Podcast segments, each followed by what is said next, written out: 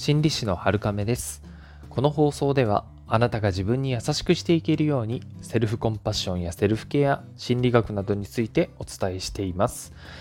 よくマルチタスクとか並行作業が得意な人があのもてはやされる文化っていうのが一部にあったりするんじゃないかなと思います。特に求人情報なんかそうじゃないでしょうか。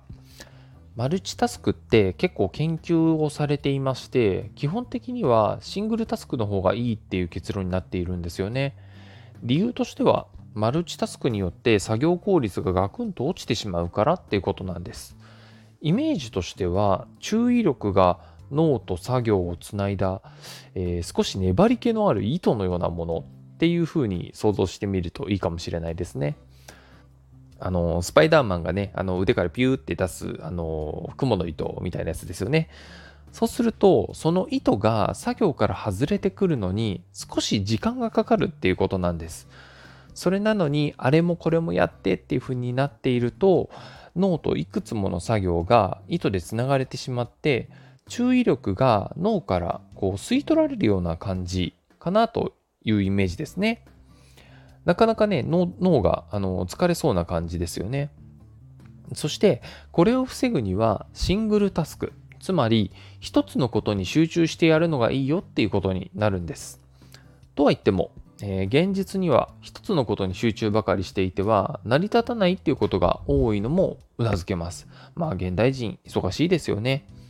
そこでタスクシフトっていうものになります。マルチタスクとタスクシフト何が違うのかっていうことなんですけれどもマルチタスクは本当にいくつものことを同時並行的にやることですね。で、タスクシフトっていうのはやる内容を切り替えながら行動することです。いまいち違いがわからないかもしれないですね。で、ですが、まあ結構違いがあったりします。えー、言ってみればタスクシフトはシングルタスクの組み合わせなんですよね。マルチタスクが柔軟に必要に応じて短時間でパッパッパッとこう作業を切り替えながら戻りながら移りながら、えー、やるのに対してタスクシフトはある程度作業をやってから他に移るっていうことの組み合わせになってきます。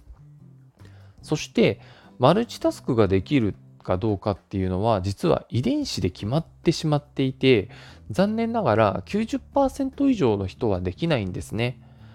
えー、実はですね、もっとこう、パーセンテージは限りなく100%に近いんですけれども、研究結果っていうのはこう、誤差が出てきますので、一応ね、えー、90%以上というふうにしておきます。そして、タスクシフトも、実は注意力がいくらか下がるっていうことは、えー、変わらないんですね。ただ、マルチタスクよりははるかにいいです。で、さらに、この注意力の低下を下げるのに役立つっていう方法がありましてそれは時間を決めて作業するっていうことですね。あのよく勉強とか作業の世界で、あのポモドーロっていう方法があるんですけど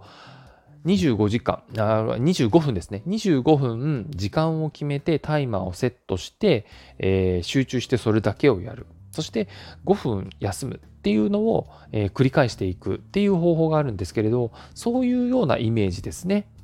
これがタスクシフトっていうことになります。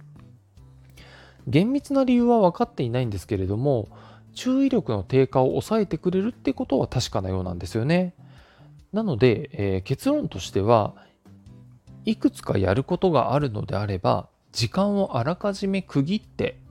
そしてその時間は一つの作業に集中する方がいいよっていうことと本当のマルチタスクっていうのは、えー、遺伝的に決まっていてほとんどの人はできないよっていうことになります。それでは今日もあなたが自分に優しくありますように心理師の春亀でした。